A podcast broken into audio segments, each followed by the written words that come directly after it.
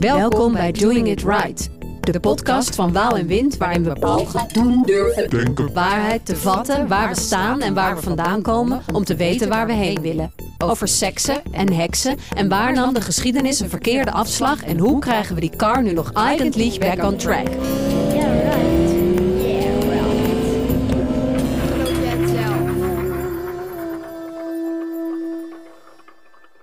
Wij zijn Eva Marie de Waal en Sophie van Winden en wij maken theater. maar nu een podcast. Over waar we theater over gaan maken. Yes, want onze nieuwe voorstelling Doing, It right is vanaf oktober 2023 in de theaters te zien. Het slotdeel van ons drieluik over de vrouw. En dus over Religie, hekserij, heksenjachten, het vrouwenlichaam, vrouwelijke seksualiteit, archetypes, stereotypes, de vrouwelijke invloedssfeer, sisterhood, abortus, misogynie, haat, online haat, grensoverschrijdend gedrag, seksueel wangedrag, verkrachtingscultuur, verplichte anticonceptie, toxic femininity, krabben, wilde wijze vrouwen. Toen, en nu. Wellness rechts, eigen wellness eerst, wellness nietes, zelfbeschikking. De verkeerde interpretatie van zelfbeschikking. en alles wat is blijven liggen. Dat kan niet. Je kan het niet over zoveel verschillende dingen hebben. Ja, maar ze hebben wel allemaal met elkaar te maken. Dat is waar. En daarom gaat deze aflevering over grensoverschrijdend gedrag. En de vraag, hoe word je dader? Welkom bij Doing It Right. Welkom bij Doing It Right. Welkom. Welkom bij Doing It Right. Bij Doing It Right. Afgelopen oktober was het vijf jaar geleden dat MeToo begon. En dat begon met een tweet van Alisa Milano. Weet jij nog wat er in die tweet stond? Nee, maar ik weet wel dat er al eerder, in 2006, een zwarte actrice was, Tarana Burke, die die zinsnede MeToo ook gebruikte. Maar naar haar is niet geluisterd. Ik weet wel dat het een enorm gevolg kreeg en dat vrouwen wereldwijd op Twitter hun eh, voorbeelden en verhalen gingen delen over grensoverschrijdend gedrag, aanrandingen, verkrachtingen. En dat eigenlijk de hele wereld zich rot schrok van iets wat we tegelijkertijd ook allemaal al lang weten. Maar nu zijn we vijf jaar later en waar staan we? Ja, ik heb het idee dat het wel het een en ander heeft opgeleverd. Zeker, het is absoluut in beweging gekomen natuurlijk. Alleen al dat je de woorden MeToo kunt inzetten als je het ergens over wil hebben. Ja, ja, hoewel ik het ook heftig vond hoe snel het meteen als grapje wordt gebruikt. Dus oh, is dat me too? Er is dus veel veranderd. Ja, moet er nog veel veranderen? Ook. Ja, ook. Want We hebben de cijfers er even bijgepakt. elke tien dagen sterft er een vrouw aan huiselijk geweld. 9 van de 10 daders van seksueel geweld zijn mannen. 90% van de slachtoffers van seksueel geweld zijn vrouw. En onderzoek wijst uit dat ongelijkheid tussen mannen en vrouwen gendergerelateerd geweld verhoogt. En dit geweld staat juist gelijkheid in de weg. We hebben hiervoor twee mensen gesproken. Yes. Kevin Heller, die is activist, feminist, boeddhist, anarchist, zelfverdedigingsinstructeur. Eh, hij geeft Krav Maga aan vrouwen. En hij werkte jarenlang als portier, waar hij dusdanig veel ongewenst gedrag van mannen tegen vrouwen is tegengekomen, dat hij er werk van is gaan maken. En ook is hij ambassadeur van Stichting Emancipator. Krav Maga. Ja, Wat is dat? een eh, Israëlische vechtsport. Het is een systeem eigenlijk. Een systeem. Ja, een aanvalsysteem heb ik mij laten vertellen. Dus dat je precies weet wanneer en hoe je moet aanvallen. Ik sprak met Maartje Laterveer. Zij is freelance journalist voor onder andere de Volkskrant Volk en het Financieel Dagblad. Schrijfster van de boeken Vrouwen en Seks, Wolf en Swinks. Maartje schrijft graag over de veranderende man-vrouw verhouding, feminisme en de vraag wat het betekent om vrouw te zijn. En op dit moment werkt ze aan een boek over het vrouwenlichaam. En luister vooral ook haar podcast Wolf. Er zijn aan de oppervlakte zeker dingen veranderd. We kennen meer verhalen. eh, er is meer besef eh, dat er grensoverschrijdend gedrag is. Er is minder tolerantie daarvoor. Er worden meer gesprekken gevoerd, ook op de werkvloer. Ik zie het bij bedrijven dat ze ook echt proberen het goed te doen. Eh, dat ze proberen ontvankelijk te zijn voor de gedachte dat eh, ze zelf misschien grenzen hebben overschreden. Of dat een, een collega het heeft gedaan zonder dat zij het hebben gezien. Ze zijn ook ontvankelijk voor de gedachte dat ze het misschien niet goed zien. Dus dat vind ik allemaal positieve ontwikkelingen. Ik denk wel dat er heel veel angst door is ontstaan bij mannen om het verkeerd te doen. Eh, en dat daaronder nog steeds wel een soort onbegrip ligt. Dat ze niet helemaal begrijpen welke grens het dan is die ze overschrijden.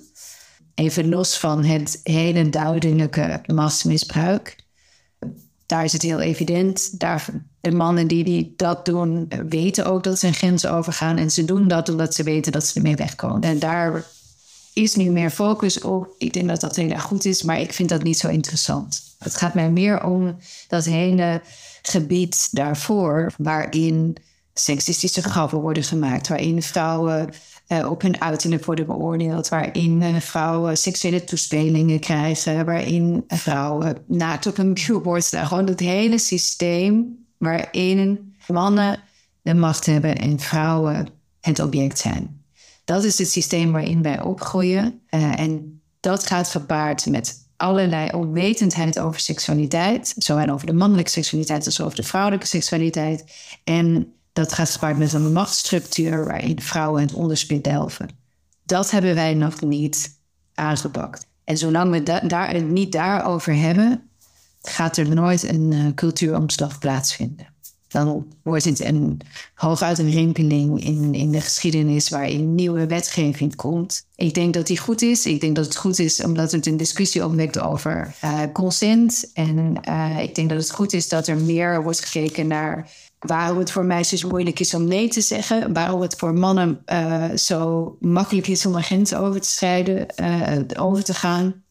En ik denk dat het heel goed is dat dat debat wordt gevoerd. Maar uiteindelijk moeten we gewoon af van dat hele patriarchaat. Dat geloof ik. Zo, ze zegt meteen wel het een en ander, hè? Ja, ze zegt heel veel. Ze gaat eigenlijk ook meteen naar de problematiek achter het hele gebeuren. Wat ik ook uh, grappig vind, is dat het woord patriarchaat... Patri patriarchaat?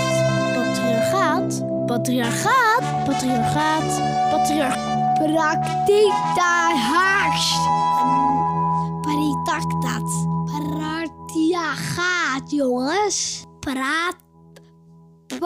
Patriarchaat. Als ik dat laat vallen in een gesprek met mensen, dan zie ik altijd meteen een hoofd wat dicht gaat. Oren die dicht gaan. Oh, we gaan op die tour. Ja, precies. Daar kan ik toch niks aan doen.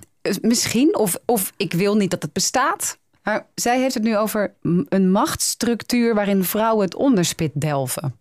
Misschien moet ik die er voortaan ingooien in plaats van het woord patriarchaat. Ja, ik denk sowieso dat praten over machtsstructuren veranderen en gezamenlijk een cultuuromslag proberen te bewerkstelligen. Daar hebben mensen sneller zin in. Toch? Ja. Het lijkt ook alsof het iets minder gaat over een instituut dat al zoveel jaar bestaat, waardoor je toch eigenlijk er niets tegen zou kunnen doen. Over die 2000 jaar en dat instituut en die patriarchaat, daar begon Kevin Heller ook meteen over. Ik denk dat het al fout gaat 2000 jaar geleden met het christendom.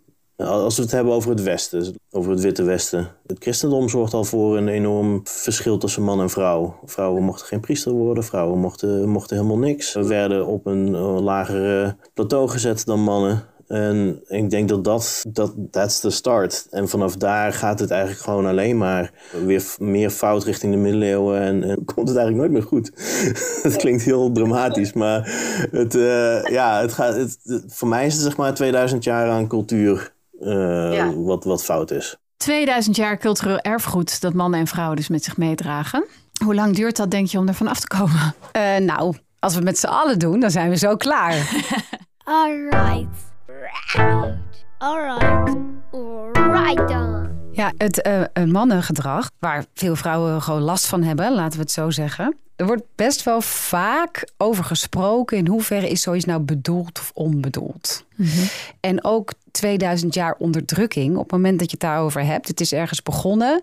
Als je daar een gesprek over hebt met een man, die denkt dan toch ook snel: ja, maar uh, hadden ze dan echt zoveel kwaad in de zin of zo? Dat moet toch ook een andere oorzaak hebben?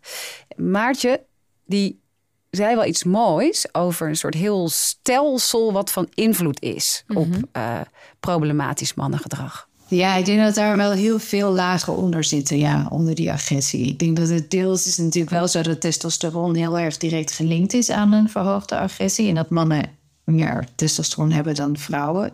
Maar die fysiologie daar gelaten, geloof ik dat we mannen een enorm tekort doen in deze maatschappij. Door ze zo weinig emotioneel intelligent te laten zijn. En als je dat niet bent, dan betekent dat dat je geen inzicht hebt in je emoties. Dat je ze niet goed kunt reguleren. Dat het eigenlijk lijkt alsof je ze niet mag hebben. Terwijl mannen net zo goed als vrouwen emoties hebben. En die emoties zijn net zo goed verantwoordelijk voor hun gedrag en voor hun, hun, hun welzijn.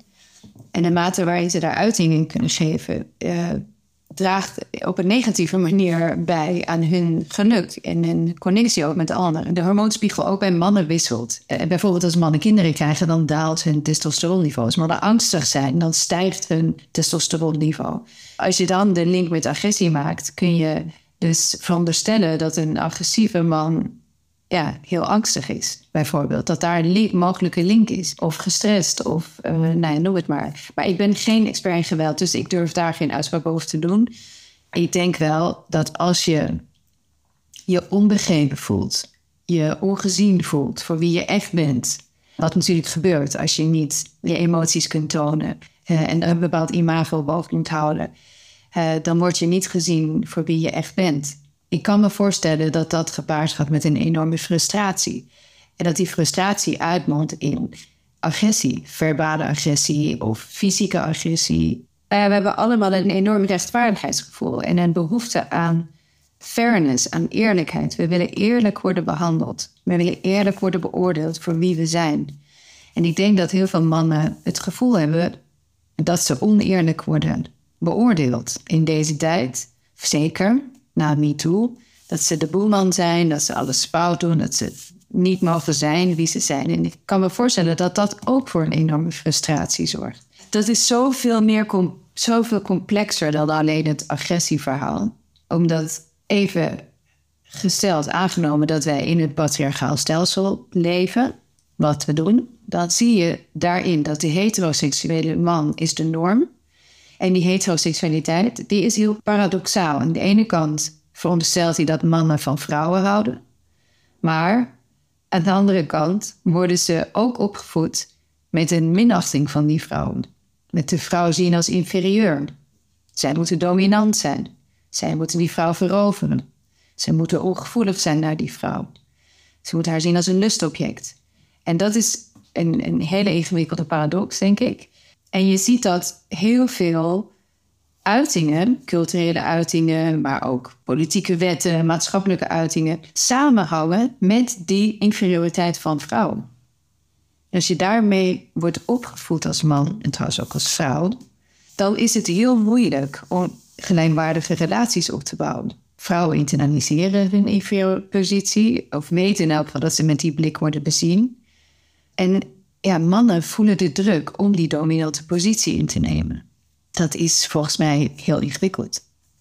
Ik ken, ik ken eigenlijk geen man die niet op gespannen voet staat met zijn mannelijkheid. En ik begrijp dat wel. Want je bent inherent kwetsbaar als mens. Dat is gewoon wie we allemaal zijn, ten diepste. We zijn kwetsbaar, we zijn gevoelig. En we overleven alleen als we connectie hebben met anderen, echte connectie. Maar dan ben je een man en dan mag je al die dingen niet zijn. Het is eigenlijk wel diep triest, hè, als je erover nadenkt. Dat Maartje zegt: Ik ken geen man die niet op gespannen voet staat met zijn mannelijkheid. En ik ken eigenlijk geen vrouw die niet op gespannen voet staat met haar vrouwelijkheid. Dus de conclusie is eigenlijk dan uh, dat we allemaal heel erg vastzitten in dat idee over onze genders. Ja, precies. En inderdaad, de ideeën over mannelijkheid en vrouwelijkheid. Want die hebben we zelf ooit bedacht. Dat is in die 2000 jaar dus verzonnen. En uitgedeeld. meer in hokjes. Herhaald. Herhaald. Vergroot. Ja. En ingesleten. Die zijn zo ontzettend uh, als een soort tweede natuur voor mensen gaan gelden. Dat kinderen vanaf hun geboorte zo worden opgevoed. Of eigenlijk al voor hun geboorte. Het moment dat uh, de gender revealed kan worden, worden mensen op een bepaalde manier behandeld. En gaan mensen ook anders met een zwangere buik om, hè? Ja. Als er een jongetje in zit of als er een meisje in zit. Ja, dat is echt ongelooflijk. En dat heeft dus ook meteen invloed op hoe de hersens zich ontwikkelen. Uh, het, het idee over dat jongetjes niet kwetsbaar mogen zijn. Ik hoorde laatst dat ze ook baby babyjongetjes. Mhm. Dan zou je toch denken, er, ja, er ligt een, een kindje in een wiegje. Dat babyjongetjes eigenlijk minder getroost worden dan babymeisjes.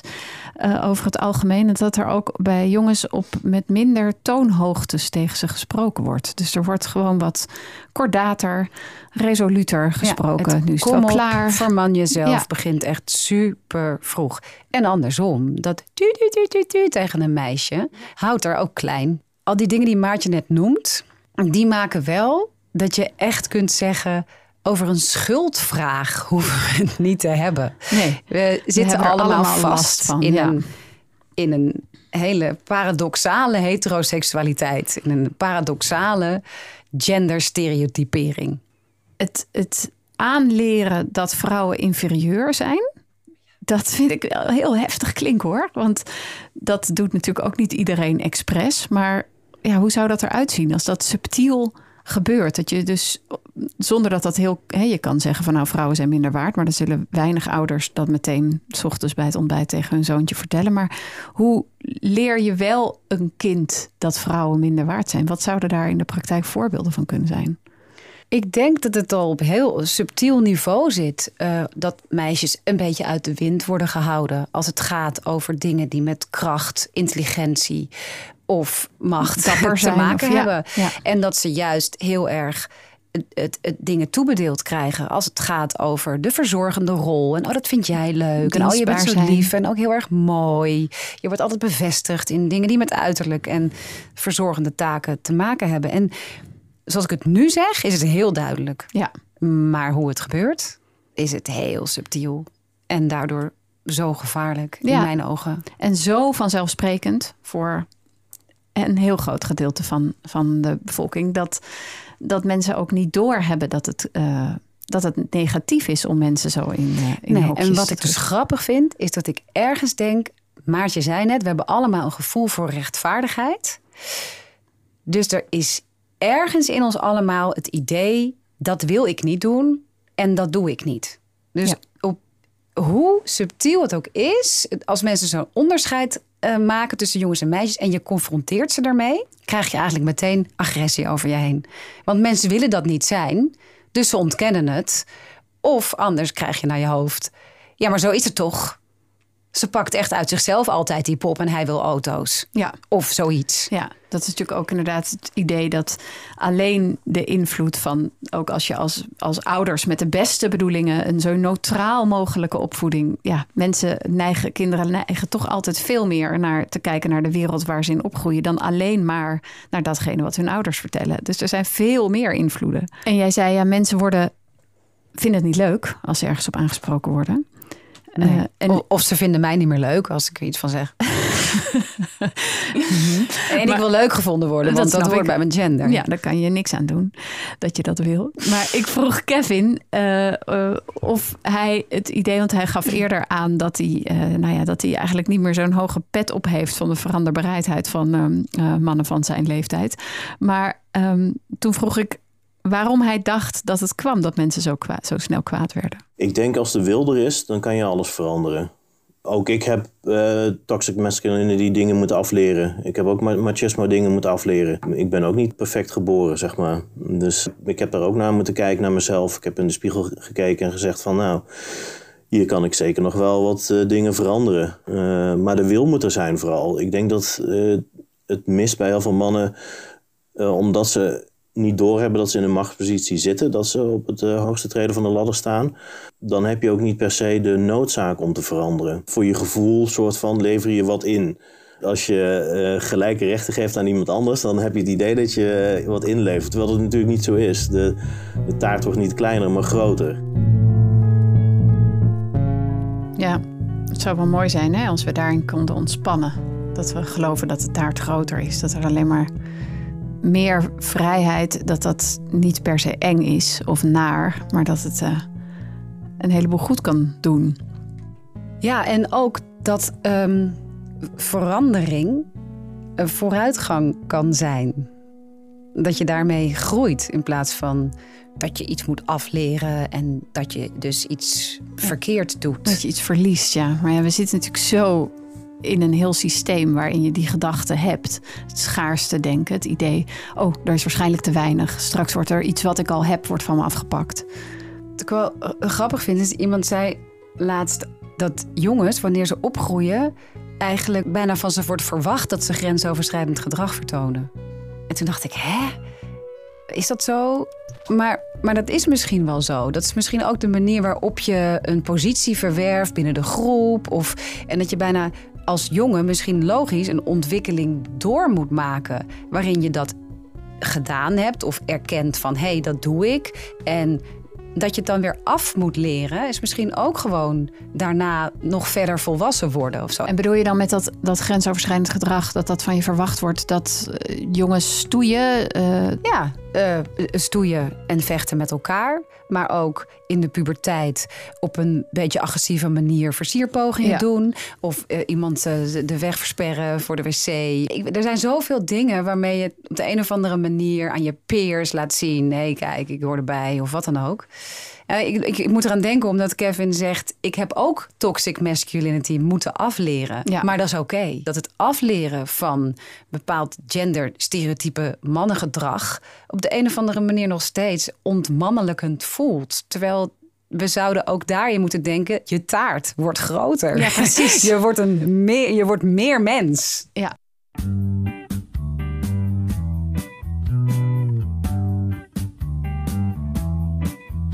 Voor degene met het kort geknipte haar. Voor degene met de brede schouders. Voor degene die dacht dat hij alleen was. Moet nu weten, we zijn allemaal samen.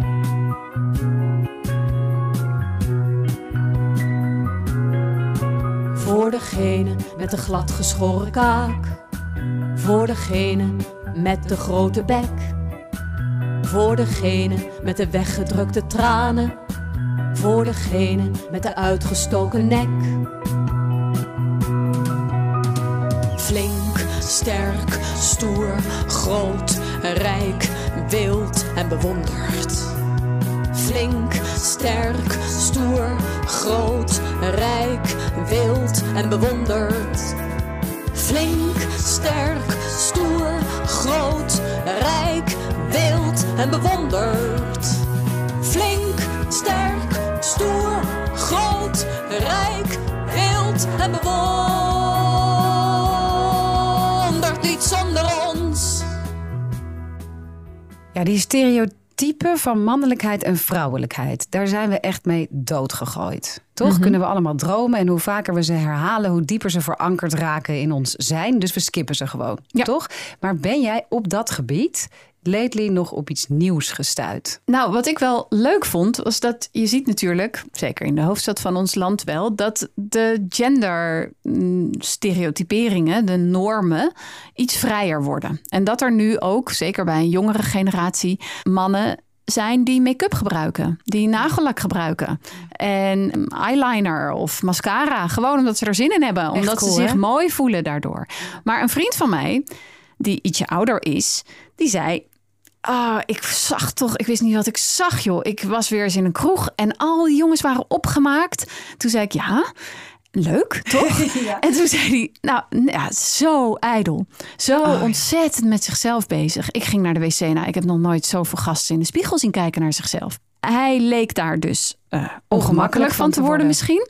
Terwijl die bij een vrouw zou die daar helemaal niet op die manier over Dan- dan nadenken. hoort het en ja, dan dat moet het. hoort erbij. Dat, maar dat zei ik dus ook. Dus ik zei, ja, maar je- waarom moet een vrouw dat dan wel? Ze zeiden, nee, dat moet een vrouw helemaal niet.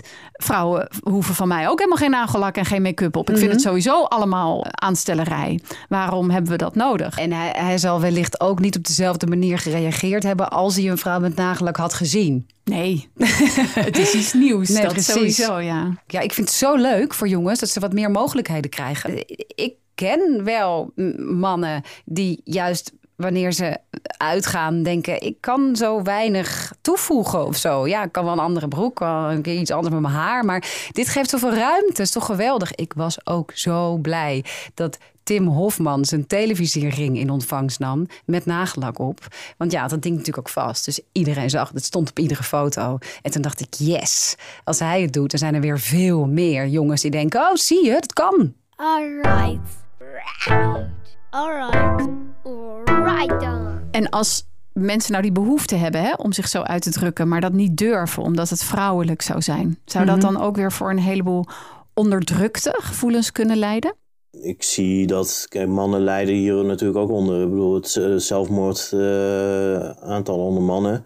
Omdat ze lijden onder, gewoon onder het feit dat je je gevoelens niet mag delen. Je moet altijd doorbijten en eh, hou je taai en eh, wees een vent. Ik denk zorgt voor heel veel pijn en verdriet bij mannen. Die ze niet kwijt kunnen bij, bij, bij iemand. eh, of denken kwijt te kunnen bij iemand. En dan ja, leidt dat tot, tot depressies en in het uiterste geval zelfmoord. Eh, ik denk ook dat het is, bijvoorbeeld je kijkt naar, weet ik veel, sporten of zo... en je zit in een elftal met alleen maar eh, lompe figuren... eh, dat je dan helemaal niet jezelf kan zijn, je niet jezelf kan uiten. En eh, dat dat ook eh, kan leiden tot sociale isolatie. Hij zegt eh, in het begin, het is niet helemaal mijn ding. Hè? Dat komt omdat hij zich eh, eigenlijk zelf ja, heeft gekozen om eh, zich hard te maken voor de positie van vrouwen. Omdat hij dus ook gelooft, zoals hij zelf zei, dat vrouwen wat meer verandermogelijkheden in zich hebben dan de cis-witte man van 40 die hij tegenkomt. Maar ja, het feit dat hij kan zeggen van nou ja, ik, ik ben wel een beetje klaar met mannen. Wat vind je daarvan? Ja, ik zit erover na te denken. Ik, ehm, ik heb Kevin in een andere podcast bijvoorbeeld ook horen zeggen dat hij klaar was met mannen. Of in ieder geval met dat eh, mannengedrag. Het is zich er gewoon van wil distancieren en weinig mannelijke vrienden nog heeft. Hij zei daarin ook: Ik denk dat de foute exemplaren worden weggeëvalueerd. En eh, toen dacht ik: Oh, grappig. Want het is ook een bepaalde stereotype mannelijke manier van het probleem bekijken. Er is een probleem, dat moet gewoon even opgelost en door. Of zie ik dat verkeerd? Ja, dat weet ik niet. Het klinkt inderdaad. Wat ik wel interessant vind, is dat natuurlijk kan je mensen ja, gewoon daar laten. Maar als vrouw heb je inderdaad die positie niet helemaal. Want je moet toch dealen met dat gedrag. Eh, Absoluut. Maar hoe wij er nu over praten en hoe we er vaak met elkaar ook over praten, is toch heel erg op een andere manier oplossingsgericht. Waar komt het vandaan? Waarom vertonen mensen bepaald gedrag? Wat kunnen we daaraan doen? Hoe kan je het afleren? Hoe kan je samenleven? Dus op een, dat is eigenlijk niet, oh, die, dat, dat, dat filtert zich wel uit en door. Nee, en het heeft ook, als ik voor mezelf spreek, bijna iets naïef romantisch in zich. Alsof, eh, nu weet ik ook niet hoe, hoe korter de bocht weg evalueren is hoor. Dat lijkt me ook best wel iets wat over generaties gaat. Maar, maar als ik voor mezelf spreek, dan denk ik dus het idee van, oh, maar als we dan op een andere manier gaan opvoeden en omgaan, Ja, dan uiteindelijk worden we allemaal vriendjes van elkaar. En dat is natuurlijk een heel mooie utopie, waar ook zeker eh, Kevin Heller voor, eh, voor te paaien is, neem ik aan. Alleen het is inderdaad een veel minder efficiënte manier van ermee omgaan, ja. Ik vind eigenlijk allebei een heel prettig vooruitzicht. Ja. Als ze, we- als ze worden weggeëvalueerd, vind ik dat echt heerlijk. En als we er met elkaar uit gaan komen, omdat we het allemaal gaan uitpluizen en uitzoeken, dan vind ik het eigenlijk ook helemaal prima. ja, als we het nog maar mee mogen maken. Ja. Over dat klaar zijn met mannen zijn Maartje ook wel iets leuks. hoe meer je erover leest en hoe, hoe beter je begrijpt hoe het allemaal is ontwikkeld en ontstaan, ja, hoe bozer je wordt, natuurlijk. Maar boosheid is ook een luxe die je kunt permitteren als je geen mannen nodig hebt. Zoals ik. Ik, bedoel, ik, ik ben een heteroseksuele vrouw. Ik, ik hou van mannen. Ik wil graag een man aan mijn zijde. Dus ik kan, ik kan het me, ik wil het me niet permitteren om, om ze af te schrijven. En Maartje zei ook iets over de rol van vrouwen. Nou ja, door zich ook niet bewust te zijn van deze dingen en zich dus te voegen naar die eh, conditionering en zich te voegen naar die inferieure positie. En door bepaalde dingen ook ja, niet te vertellen. Ik vind sinds MeToo dat, we, dat ik dingen moest vertellen. Omdat als we die niet vertellen, en ik wil niet anderen verplichten ook niet te vertellen, maar ik zie wel dat het effect heeft. Zolang we zelf bepaalde dingen niet vertellen die ons overkomen als vrouw, dragen we bij aan een zwijgcultuur die uiteindelijk vrouwen in hun onderdrukte positie houdt. Ik voel zelf de noodzaak om die zwijgcultuur te doorbreken en daarvoor vertel ik mijn verhaal. Want alleen als we dat doen, dat het persoonlijke politiek is, kunnen we aantonen. En kunnen, we, kunnen anderen dat ontdekken. Pas toen ik ouder werd en me hierin ging verdiepen als journalist en hierover ging schrijven.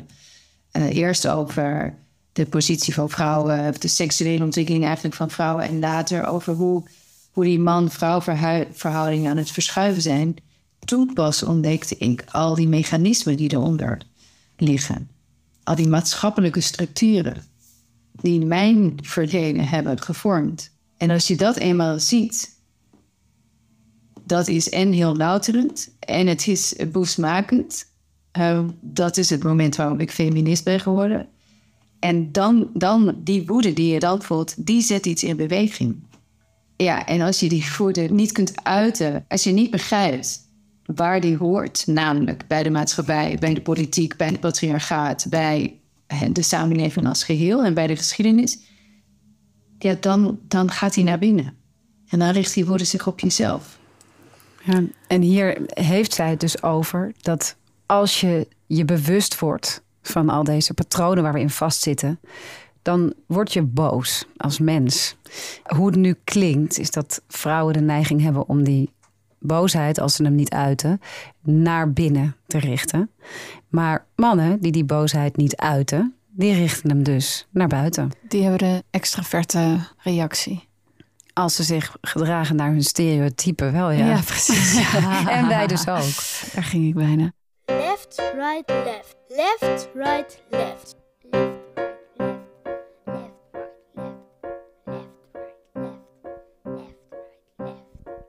Left, right, left.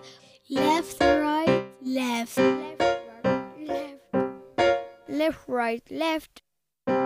Kevin die kwam in zijn rol als portier zoveel geweld tegen vrouwen tegen... dat hij eigenlijk dacht, er moet eerst een nieuw evenwicht komen. Voordat er moet eerst iets gebeuren in die machtsverdeling... tussen uh, mannen en vrouwen in die machtsstructuur... Uh, voordat we kunnen praten over wat vrouwen moeten doen... of wat uh, mannen misschien anders moeten veranderen. Er moet eerst een nieuw evenwicht komen. Ik vind dat uh, die, die, die nivellering eerst moet plaatsvinden. Ook vanuit het anarchisme is dat uh, een van de, de pijlers, zeg maar, gewoon uh, iedereen gelijk. En ook daarmee kan je door vrouwen zelfverdediging te leren, door ze weerbaarder te maken, durven ze misschien zich ook wat meer uit te spreken, omdat ze wat steviger in de schoenen staan. En dan ook de discussie misschien aandurven te gaan met, met mannen. Ik denk uh, dat boeddhisme in, uh, in Azië is ook heel erg gekoppeld aan, aan vechtsporten. Ik heb ook een taekwondo-achtergrond, komt uit Korea. maar je ziet het ook bij karate en andere vechtkunsten dan, die gekoppeld zijn aan boeddhisme. Daar wordt zelfverdediging niet gezien als geweld. Dus je mag okay. jezelf verdedigen tegen, tegenover bandieten en weet ik veel waar het allemaal voor ontworpen is in, in vroege tijden. Je hebt ook de Shaolin-monniken. Dat zijn gewoon boeddhistische monniken die heel goed kunnen vechten. Omdat zij van dorp naar dorp gingen om mensen te helpen met boeddhisme en weet ik veel wat allemaal. Maar ja, ondertussen werden ze aangevallen door, door bandieten en ander tuig. Dus moesten ze zichzelf kunnen verdedigen. En dat is binnen boeddhisme nooit gezien als een soort tegenstrijdigheid. Erin. Je moet het niet gebruiken als aanval zeg maar, tegen mensen die zich niet kunnen verdedigen of iemand die jou niet aanvalt.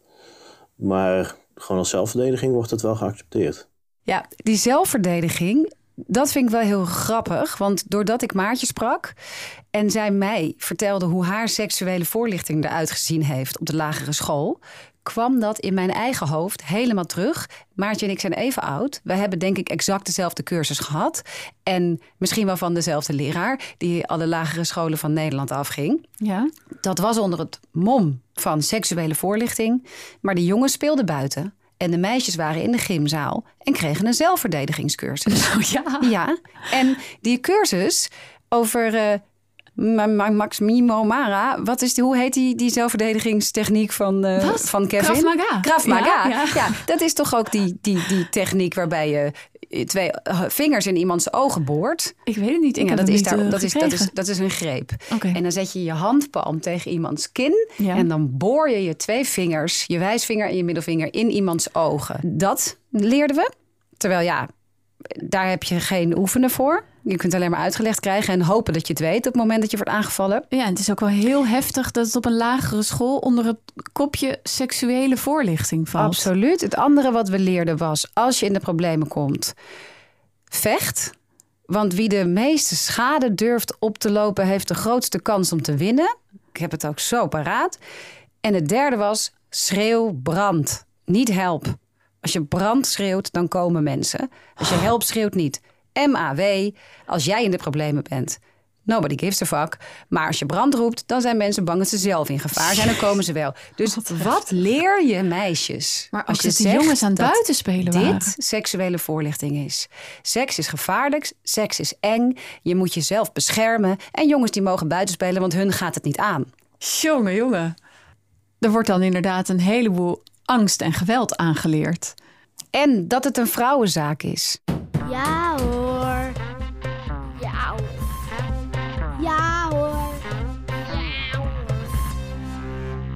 Ben jij vaak bang op straat?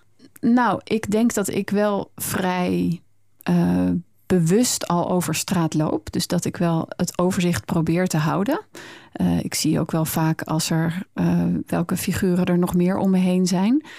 Ehm, maar ik ben wel in staat om mezelf heel bang te maken om die kant op te gaan. En het is zeker zo dat ik dat bagatelliseren ken. Want ik heb ook eh, situaties meegemaakt die, als ik die nu vertel, dat ik denk, ja, eh, maar zo erg was het toch niet. Terwijl ja, het feit dat je in je kruis gegrepen wordt op een vol station, daar kan je over doen van, nou ja, goed, eh, nou ja, leef nog. Ik leef nog en we gaan weer door. Maar ja, het is natuurlijk echt niet oké. En ehm, ik vroeg aan Kevin wat hij daarin eh, tegenkomt. Ja, ik merk dat tweevoudig, zeg maar. Als eh, ook portier merkte ik dat. Dat eh, vrouwen dan zeiden van nee, het is oké, laat maar. Hij heeft maar één keer aan me gezeten. Of eh, hij heeft maar één keer me tegengehouden bij het toilet. Het is oké, eh, eh, als ik hem niet meer tegenkom, dan, eh, dan is het goed. Maar ook bijvoorbeeld bij mijn zelfverdedigingslessen... dan vraag ik altijd of mensen zelf voorbeelden hebben van ongewenst gedrag. En eerst begint het altijd van, ah, ik heb, maak nooit iets mee. En dan is er één vrouw die dan zegt, nou ja, ik heb wel dit en dit meegemaakt. En, zeggen, en dan in één keer gaat, begint de rest ook met ja oké, maar dat maak ik ook heel vaak mee. En dat krijg ik ook altijd. En het nastaren en het naroepen en het, het blokkeren van een uitgang of weet ik veel wat. Het, eh, het vasthouden eh, aan je jas. eh, in één keer komen er allerlei verhalen los. terwijl ze daarvoor allemaal zeiden van, nou, ik maak eigenlijk nooit iets mee. En ja, en ik snap dat dat een gevoel van onveiligheid kan eh, meegeven, zeg maar. Dat het de wereld enger wordt daardoor, als je het niet meer wegstopt, zeg maar. Maar aan de andere kant denk ik, je moet ook wel realistisch zijn dat het gebeurt. Ik zeg niet, je moet ermee dealen of zo. Maar ja, het, het kan ook zijn dat het in één keer voor je neus staat. En dan moet je er wel naar handelen. Als je net denkt van de, de wereld valt wel mee. En het staat voor je neus, dan heb je, kan je een grote kans op bevriezing.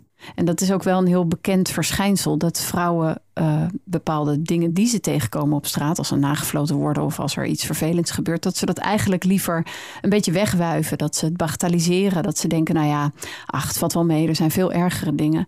En dat is niet voor niets, dat copingmechanisme. Dat is er ook echt omdat we dan niet continu denken, het is een onveilige plek. Want dat gevoel krijg je er natuurlijk wel van. Als je het tot je door zou laten dringen. Wat, dat, ja, dat je elk moment aangevallen zou kunnen worden. Dus je bedoelt dat het bagatelliseren van dingen die op straat gebeuren, dat vrouwen dat doen, eigenlijk uit een soort zelfbehoud. Ja, Om ermee om te kunnen gaan dat de straat niet veilig voor ze is, zeggen ze het valt wel mee. ja. Ik vind het ook wel een hele volwassen manier van in het leven staan, zoals hij dat zo beschreef. Jezelf kunnen verdedigen. Ja, je kunnen manifesteren, weten waar je bent. Ja, weet je waar ik ook aan moet denken? Hm? Als ik denk aan mezelf als 16-jarige in een, discotheek. en eh, lastiggevallen worden door een jongen, een uitsmijter die het door heeft. En die dan tegen mij zegt van, eh, zal ik hem eruit go- uitgooien? Dan had ik denk ik ook gezegd, nee hoor, hoeft niet. Niet omdat ik niet heel graag had gewild dat de gast eruit gegooid werd. Maar omdat ik dan denk, anders staat hij me straks op te wachten buiten. Gadver, ja. En dat is ook het copingmechanisme. Vind ik echt een heel interessant gegeven. Want het zit zo diep in ons. Op heel veel gebieden. We zijn aan het zoeken, draaien. We houden in de gaten wie ergens waar is. We houden in de gaten waar, eh, wat we aan hebben, hoe kwetsbaar we zijn. Hoe lang we nog moeten lopen door het donker. Waar ons telefoon is om iemand te kunnen bellen. Het zit in zoveel dingen. En het zijn ook de kleine dingen die los van elkaar, daar kan je als redelijke mensen iets over zeggen en er, nou ja, het verwerken en doorgaan. Maar het is de optelsom van al die kleine dingen die ervoor zorgt dat de wereld gewoon soms een hele onveilige plek is.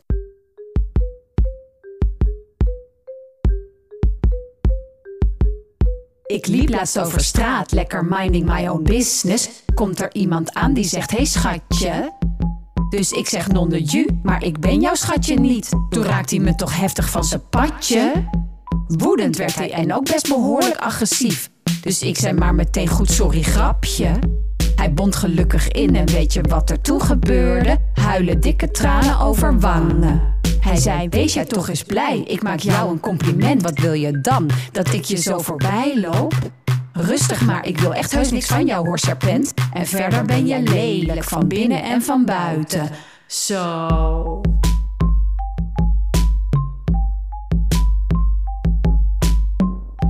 Maar nog even over dat copingmechanisme. Dat zit dus echt in ons allemaal. Want wat ik net vertelde over Rotterdam Centraal, daar liep mijn vriendje naast mij. En hij was geloof ik aan de telefoon.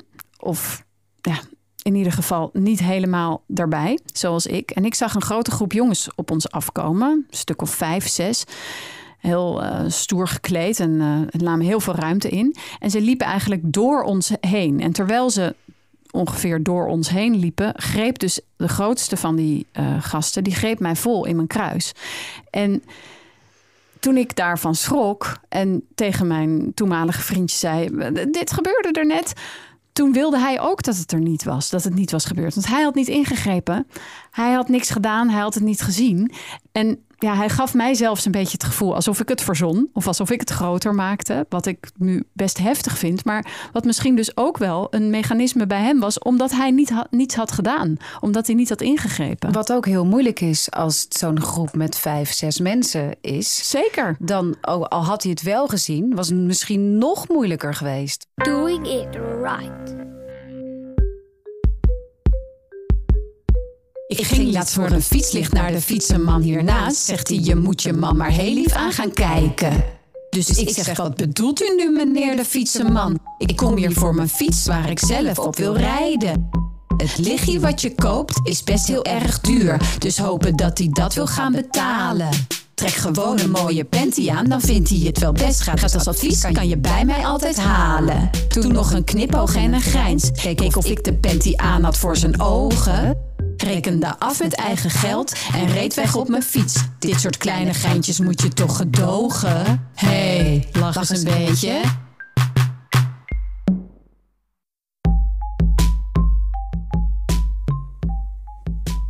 Een aantal jaren geleden schreef Maartje een artikel in de, Volkskrant. Zij uh, kwam daarin naar buiten met het seksueel misbruik dat heeft plaatsgevonden in het gezin waarin ze is opgegroeid. Dat misbruik, dat was door haar broer. En haar vader wist ervan. En zij is in, op een later moment met beide daarover in gesprek gegaan. En zowel haar broer als haar vader hebben hun excuses aangeboden. Wat natuurlijk toch ook wel uh, heel belangrijk is in een bepaalde verwerking of dingen een plek geven. En wat ik heel erg mooi vond aan dat artikel, wat ze overigens schreef uh, na MeToo, terwijl ze nog ver voor MeToo al een boek had geschreven over vrouwen en seksualiteit. Waarin ze zichzelf ook als personage heeft opgevoerd. En dat misbruik helemaal buiten beschouwing heeft gelaten. Dus ze had MeToo nodig om zich uit te kunnen spreken? Nou ja, zij wil dat zelf niet zo zeggen. Zo, alsof ze dat nodig heeft gehad. Nee. Uh, maar zij voelde een soort, soort plicht.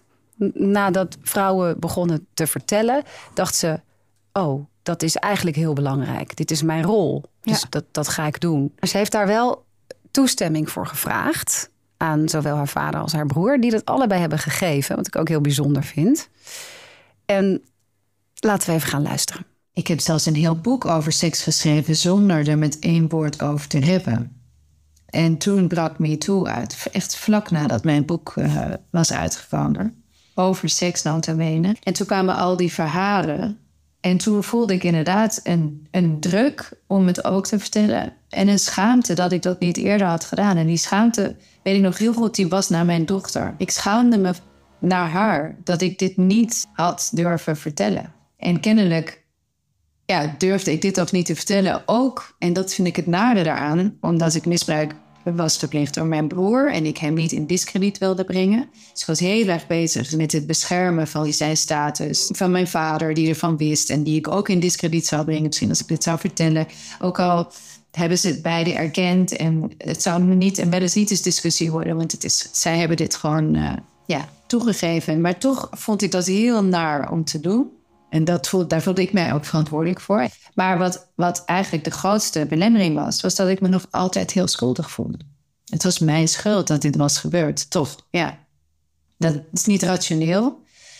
Maar zelfs met, met het begrijpen van hoe, hoe de dingen werken, zelfs met het begrijpen dat het persoonlijke politiek is in dit opzicht, zat er diep in mij een enorm schuldgevoel en een schaamtegevoel. En dat wist ik eigenlijk pas toen ik het inderdaad ging opschrijven. En mijn broer belde om dat te vertellen. En hij reageerde daar enorm goed op. Maar ik moest zo hard huilen, omdat ik me zo schuldig voelde. Ja, over copingmechanismen gesproken. Het is een heel goed voorbeeld van hoe je dus uh, zelf ergens mee omgaat. Door het heel diep weg te stoppen. Maar ook in het geval van haar vader. Dat staat dus heel duidelijk beschreven in het artikel. Dat haar vader huisarts was. En op een goed moment aan tafel vertelde over een uh, incestsituatie die, waar, die in zijn praktijk aan het licht was gekomen. En zij dacht toen, hey, ik heb een opening. Dus tijdens de afwas heeft ze toen tegen haar vader gezegd... dat wat jij net beschreef, dat doet mijn broer ook bij mij. En haar vader kon die informatie niet aan. Dus hij heeft niet gereageerd. En heeft ook gedacht, ik stop dit heel diep weg. En een uh, latere therapiesituatie waarin ze haar vader en moeder heeft meegenomen naar die therapeut, heeft hij ook toegegeven dat hij, er niet, dat hij het niet aankon. En heeft letterlijk gezegd: Ik wilde niet dat dat in mijn gezin plaatsvond. Dus het copingmechanisme is soms sterker dan in staat zijn om in te grijpen of je kinderen beschermen. En ja. dat is bijna niet voor te stellen en toch gebeurt het.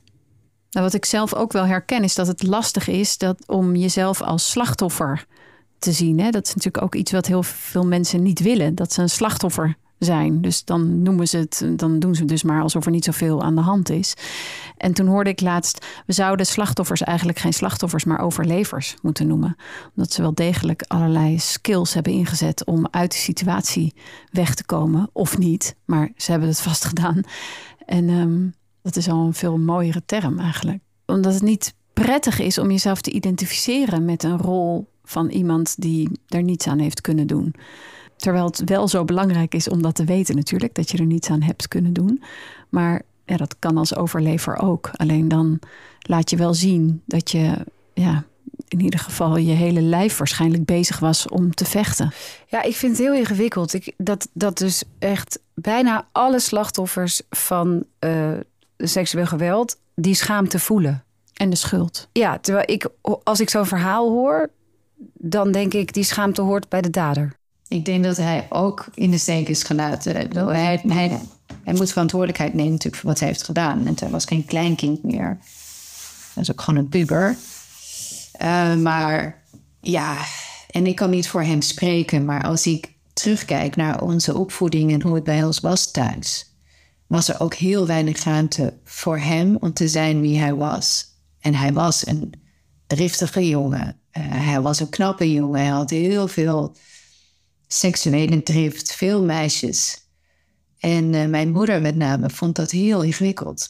Jongetjes worden echt anders opgevoed. Niet alleen door de maatschappij, maar ook door ouders. Blijkt uit onderzoek dat jongens worden minder aangehaald dan meisjes. Ze worden minder gevraagd naar gevoel dan meisjes. Dus meisjes leren al heel vroeg woorden te geven aan wat ze voelen. Jongens niet. Uh, dat is super erg voor hen. Waar we eerder over hadden, die emotionele intelligentie, die begint bij woorden kunnen geven aan je gevoel. Want wat gebeurt er wanneer, wanneer je dat kan? Dan word je je bewust van je gevoel. Dus een van de meest simpele oefeningen die je kunt doen om je emotionele intelligentie te ontwikkelen, is een paar keer per dag gewoon naar binnen kijken en woorden geven aan je gevoel. Benoemen wat je voelt. Dat wordt jongens niet geleerd. Is een af, ik vind het afgrijzelijk. Want wat gebeurt er met die gevoelens? Die gaan een beetje gisten. En die gaan, met name de grote gevoelens, de negatieve gevoelens, die vinden geen uitweg. Dus die gaan gisten. Die gaan zich tegen hen keren of tegen klasgenootjes. Er wordt altijd gezegd, ja, jongens moeten hun energie kwijt. Dus ze moeten stoeien en vechten. Ja, dat vind ik niet gek. Als je zoveel schaamte en onzekerheid en angst en woede in je hebt, maar dat niet mag uiten, niet eens weet dat dat angst en woede en onzekerheid is. Ja, dan ga je maar gewoon uh, iemand een map verkopen, toch? Dus zij ook dissociëren op een bepaalde manier. Zij ook wordt afgeleerd om te kijken naar wat zij echt willen en naar wat ze eigenlijk zouden moeten willen. En ze moeten dus eigenlijk bankier willen worden of jurist of, uh, of voetballer als ze, als ze heel goed zijn, maar geen, uh, ja, geen juf. geen leerkracht op een basisschool en geen uh, kraamverzorger. Nou, er kan dus in de opvoeding of de begeleiding van jonge mensen een heleboel gebeuren. Maar wat zijn nog meer oplossingen die er, waar we aan kunnen denken? Waardoor er meer gelijkheid en minder uh, grensoverschrijdend gedrag kan plaatsvinden. Moeten mannen bijvoorbeeld meer met elkaar praten over seksualiteit? En dan niet alleen maar hele stoere verhalen, geen locker room talk. Maar zou het al schelen als um, ja, mannen onderling meer over hun angsten en hun wensen praten op seksueel gebied? Bij een nieuwe generatie merk je dat al meer, dat ze dat al veel meer open durven zijn over seksualiteit en uh, wat daarbij komt kijken. Ik denk dat dat uh, zeker een positieve ontwikkeling kan zijn, ook voor mannen, als ze zich gewoon op een normale manier over seks kunnen praten en op een normale manier uh, kunnen hebben over gevoelens. als, als tiener leer je echt gewoon hele foute dingen al als, als, als man. Van, je hebt het alleen maar over seks en een beetje over een soort van porno-seks. En het wordt allemaal, iedereen probeert elkaar te overbluffen in hoe, hoe ranzig je wel niet seksueel kan zijn. En ik denk als je dat een beetje kan afbreken, ja, dat, dat daar wel een goede verandering in kan zitten. Maar dan, moet, dan moeten wel wat macho-barrières doorbroken worden, ook in bepaalde beroepsgroepen en uh, sportgroepen en zo. Dat, dat, ja, daar zit nog wel heel veel werk. Ik denk dat mannen de taak hebben om andere mannen zeg maar, te verbeteren en uh, aan te spreken. Ik denk niet dat het de taak is van vrouwen om daar maar constant mee bezig te zijn. Het feminisme heeft al genoeg om, de, om mee bezig te zijn, dan ook nog eens even mannen op te gaan voeden, zeg maar. Dat, uh, ik denk dat dat vooral bij, bij mannen zelf ligt. Of de maatschappij in zijn geheel. Als je kijkt naar school of vanuit een overheid of weet ik veel wat, dat er dingen kunnen gebeuren op dit gebied. Maar ja, ik denk dat het, dat het vooral mannen één op één elkaar aanspreken. Ik denk dat dat het belangrijkste is. Of als je gedrag ziet, gewoon zeg er iets van. Als ik in een club iets zie gebeuren en ik ben niet een uitspraak, ik ben gewoon zelf in de club, ik zeg er iets van. Als een gast de hele tijd uh, meisjes uh, om de nek zit te hangen of weet ik veel, van, van vrouw naar vrouw gaat, dan, dan, dan, dan, dan zeg ik er iets van. Mannen moeten ook durven ingrijpen. Ze zijn heel vaak bang om uh, als geslachtsverrader te zien, gezien worden. De, de, de bro-code. Je gaat de bro-code niet doorbreken. Kende jij hem, de bro-code? Nee. Maar ik kan me er meteen van alles bij voorstellen. Ja, ik ook ja. Ik ken hem ook niet. Maar hij heeft het dus eigenlijk over... Oké, mannen moeten één op één met elkaar praten. Zowel over seksualiteit. En dan niet dus op die uh, macho manier. Macho, opboksende manier. Maar en tegelijkertijd ingrijpen als er iets gebeurt. Maar dat is, wel, dat is me wel al heel erg bekend. Dat je ook soms in een groep hoe uh, rot ik het ook vind, voelt dat als je als vrouw iets zegt, dat het meteen discussie oplevert. Maar dat op het moment dat in een groep er over, over seksisme of genderstereotyperingen iets wordt gezegd door een van de mannen in die groep, het veel meer meteen iets verandert. Dus we hebben ze nodig, de mannen die zich uitspreken. Er wordt alles gesproken over het omdraaien van de bewijslast. Dus dat er bij seksueel geweld niet meer bewezen moet worden dat het gebeurd is, maar dat er bewezen moet worden dat het niet gebeurd is. Maartje zei daar het volgende over. Nou, vooropgesteld, ik vind het absurd dat er vrouwen weggestuurd worden of wordt afgeraden uh, bij een politiebureau om aangifte te doen als ze aangifte doen van een verkrachting. Want ik denk, uh, en dat denk ik niet alleen, dat, dat blijkt ook uit cijfers, de vrouwen die onterecht een uh, aangifte doen, die zijn echt marginaal. En waarom is dat ook heel dom om te doen? Omdat er geen vrouw ooit beter is geworden van een aangifte van verkrachting.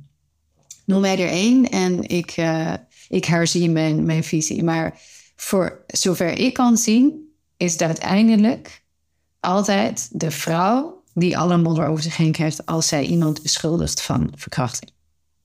En ik kan mij echt verbazen over het gemak waarmee er over verkrachting wordt gepraat. Alsof het een klein dingetje is wat ook per ongeluk kan zijn gebeurd of zo. Dat is niet zo. Echte verkrachting, dat gebeurt niet per ongeluk. En dat is absoluut iets waar je niet lichtzinnig over moet of kunnen praten. En wat je ook zeker nooit kunt toeschrijven aan de verantwoordelijkheid van de vrouw. Maar om het hele rechtssysteem om te gooien, bewijslast bij mannen te leggen, dat vind ik een ingewikkelde. Al is het maar omdat het heel moeilijk te bewijzen is. Net zoals het heel moeilijk is te bewijzen dat iemand jou verkracht heeft, is het heel moeilijk om te bewijzen van een man dat hij het niet heeft gedaan. Ik denk dat uh, uiteindelijk meer winst te behalen is bij het vergroten van de capaciteit bij de zedenpolitie om dit soort zaken uit te zoeken. Want volgens mij zit daar het probleem. Volgens mij wordt er en in Nederland te weinig serieus gekeken naar uh, gendergerelateerd geweld, omdat dat wordt onderschat. Omdat er in Nederland om de een of andere rare reden we het heel ingewikkeld vinden om onderscheid te maken tussen mannen en vrouwen. Dus we, we kunnen niet echt gender, gender-based violence dan onderzoeken, want dat is inherent aan mannen en vrouwen, aan die distinctie daartussen. Uh, er is een enorme angst in, in, in ons land, maar volgens mij ook in het hele Westen, om het, te, om het te hebben over het patriarchale systeem, waaruit dit gender, die gender-based violence voortkomt. Uh, en er wordt gewoon te weinig geld uitgegeven, omdat het uiteindelijk zwaar wordt onderschat. De schade voor vrouwen, of het wordt niet belangrijk gevonden. Maar ik, ja, beide vind ik onverteerbaar. Ja, ik, ik denk echt. Uh ik vind dat ook zo ingewikkeld, namelijk dat op het moment dat een vrouw iemand beschuldigt van uh, grensoverschrijdend gedrag of verkrachting, dat, dat, dat, dat het zo'n automatisme is om haar verhaal in twijfel te trekken. Terwijl onderzoek uitwijst dat vrouwen dit eigenlijk zelden verzinnen, omdat ze daar helemaal niet doorheen willen gaan. Het doet me ook echt denken aan dezelfde soort discussie rondom abortus. Ja, maar straks maakt een vrouw daar misbruik van. Mhm. En uh, bedenkt ze zich ineens en gaat ze nog in een heel ver stadium abortus plegen. Of uh, transgenders die uh, hun paspoort aangepast willen hebben. En dat mensen dan ineens in paniek raken. Oh, maar straks gaan ze naar de vrouwentoiletten om onze vrouwen te gaan lastigvallen. Terwijl onderzoek uitwijst dat dit allemaal eigenlijk helemaal niet aan de hand is. En het is natuurlijk ook zo dat het door de wet niet op die manier wordt de, de vrouw of het, het slachtoffer beschermd. Want er is nog een wet, die stamt geloof ik uit 1886. Om aan te tonen dat er sprake is van seksueel geweld, moet het aan vier eisen voldoen. Dus die dwang die moet aangetoond worden. Dus het slachtoffer moet niet willen.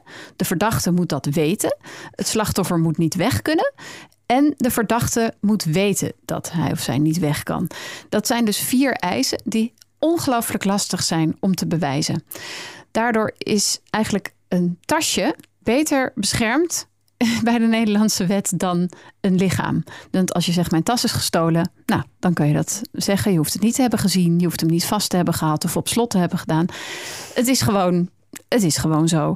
Terwijl in, bij, op het gebied van seksueel geweld is het dus helemaal niet zo duidelijk. En het is dus eigenlijk een hele achterhaalde wet die er ook nog eens voor zorgt dat als mensen dan al aangifte doen, want dat gebeurt ook nog steeds heel weinig, dat het bijna niet te bewijzen is.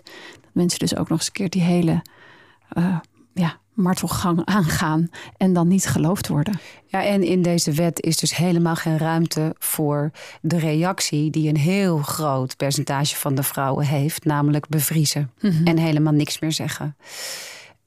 En daar weten we inmiddels zoveel van dat het wel tijd is dat de wet daarop aangepast wordt, denk ik. Had je. Dat maar gezegd? Had je dat maar gezegd, hè? Hey, en nou hadden wij in onze vorige podcast een hele leuke rubriek. De had je dat maar gezegd rubriek. Weet je, die ken je die nog?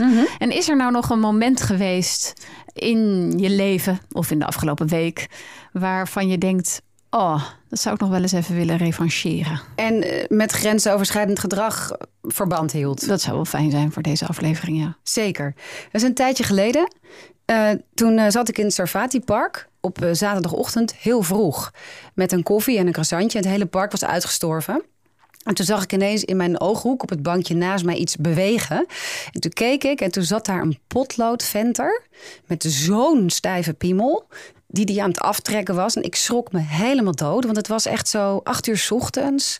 Dus een beetje nog dauw. En, en, en een verlaten park. Dus ik voelde me echt super bedreigd. En ik heb meteen mijn spullen gepakt en ben weggegaan. En drie dagen later liep ik over de Albert Kuip.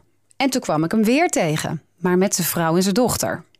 En toen werd ik zo boos dat ik gewoon midden op die Albert Kuip tegen hem gezegd heb: Hey, heb jij je broek aan vandaag? nou, ik herken je bijna niet. Dus ik heb die man vreselijk eh voor lul gezet. En ik dacht, ja, eh, dan kan je me wel zo schaapachtig aankijken. Met zo'n, eh, daar heb ik geen actieve herinneringen aan gezicht. Maar ik herken jou ook heus wel zonder dat je je piemel zo'n beetje in mijn croissantje duwt. En dan heb ik het over mijn ontbijt, hè. Wat ik niets vermoedend wilde nuttigen met uitzicht over de vijver van een uitgestorven safatipark afgelopen zondagochtend. Maar waar jij even bruut een stok voor kwam steken, eikel. Heel fijn dat je je vrouw en je kind nu naast je hebt staan. Zodat ik jou even flink voor lul uit je broek kan zetten tegenover ze. Want ik ga ervan uit dat zij niet op de hoogte zijn van deze problematische hobby van je. Klopt dat? Gaan jullie het daar straks even met elkaar over hebben? Of eh, lopen jullie zo meteen zwijgend naar huis en vraagt een van jullie dan om de stilte te verbreken koffie? En neemt de dag en het leven dan weer zijn loop, zonder dat er voor iemand iets verandert? Snap ik hoor, als jullie dat, dat zo doen. Misschien maak jij jezelf ook wel wijs dat het helemaal niet zo erg is wat je doet, omdat je mij niet, niet hebt aangeraakt of zoiets. Dat het dan pas erg zou zijn. Misschien maak je jezelf zelfs wijs dat je bij een plezier doet, omdat je het zelf wel heel leuk zou vinden als ik spontaan mijn geslachtsdeel aan je zou tonen. Hoopte je misschien dat ik ook mijn kleren uit zou trekken op dit uitnodigende gebaar? Of is het toch die angst die je opwindt? Het feit dat ik schrik en vlucht, geeft dat je een machtig gevoel. Hoe zou jij het vinden als je dochter, leuk meisje trouwens, op deze manier verjaagd wordt over een jaar of tien? Of geldt dat het allemaal niet zo erg is dan weer niet voor jouw dochter, jouw vrouw, jouw moeder, jouw zus? Ik snap ook heus wel dat dit helemaal niet zo leuk is hè? voor jou, voor jullie alle drie niet. En dat zij hier waarschijnlijk ook helemaal niks van afweten en dat dat allemaal heel onhandig voor je is. Maar ik wil je toch even meegeven dat je veel te grote piemel uit je broek halen en eraan gaan lopen trekken onder mijn neus niet een onschuldige afwijking is. Het is grensoverschrijdend, beangstigend en het doet mij op de vlucht slaan en het gevoel krijgen dat ik in gevaar ben. Dat er ieder moment van alle kanten enge mannen mij kunnen bespringen, aanranden, verkrachten, bedreigen. Dat de straat meer van jou is dan van mij. Want dat zijn de straten. Die zijn niet van ons, vrouwen. En dat komt door jou, onder andere. En dat is kut.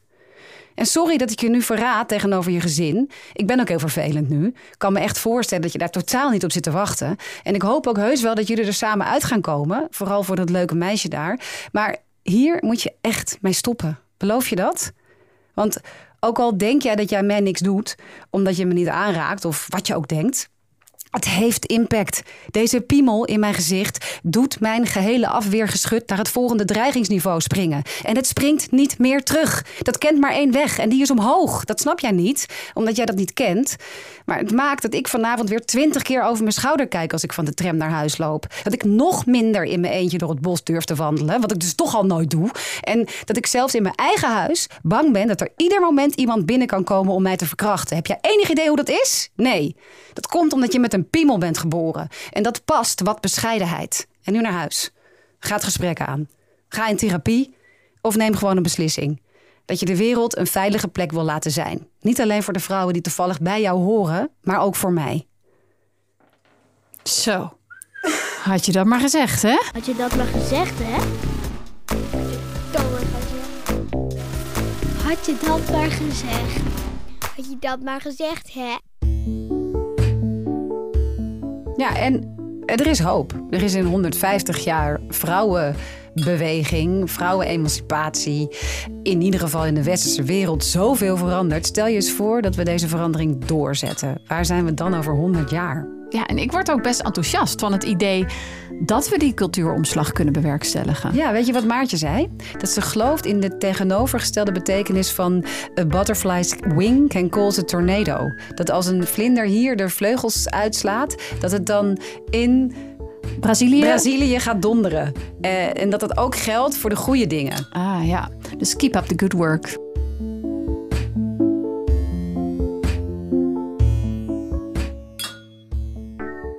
Leuk dat je luisterde. Onze volgende aflevering is Toxic, Femininity of Me met schrijfster en activist Milou Delen. Journalist en schrijver Valentijn de Hing en sociaal wetenschapper Laurens Buis. Tot dan! Concept Eve Marie de Waal en Sophie van Winden. Productie en montage Veerle Korstens. Muziek Arthur Wagenaar. Beats bij Rijm Vince van Reken. Geproduceerd in de context van de vrije ruimte via Rudolfi Productie in samenwerking met Waal en Wind. Dankjewel voor het luisteren. En heel graag tot, tot de volgende keer. Doei! Bye bye.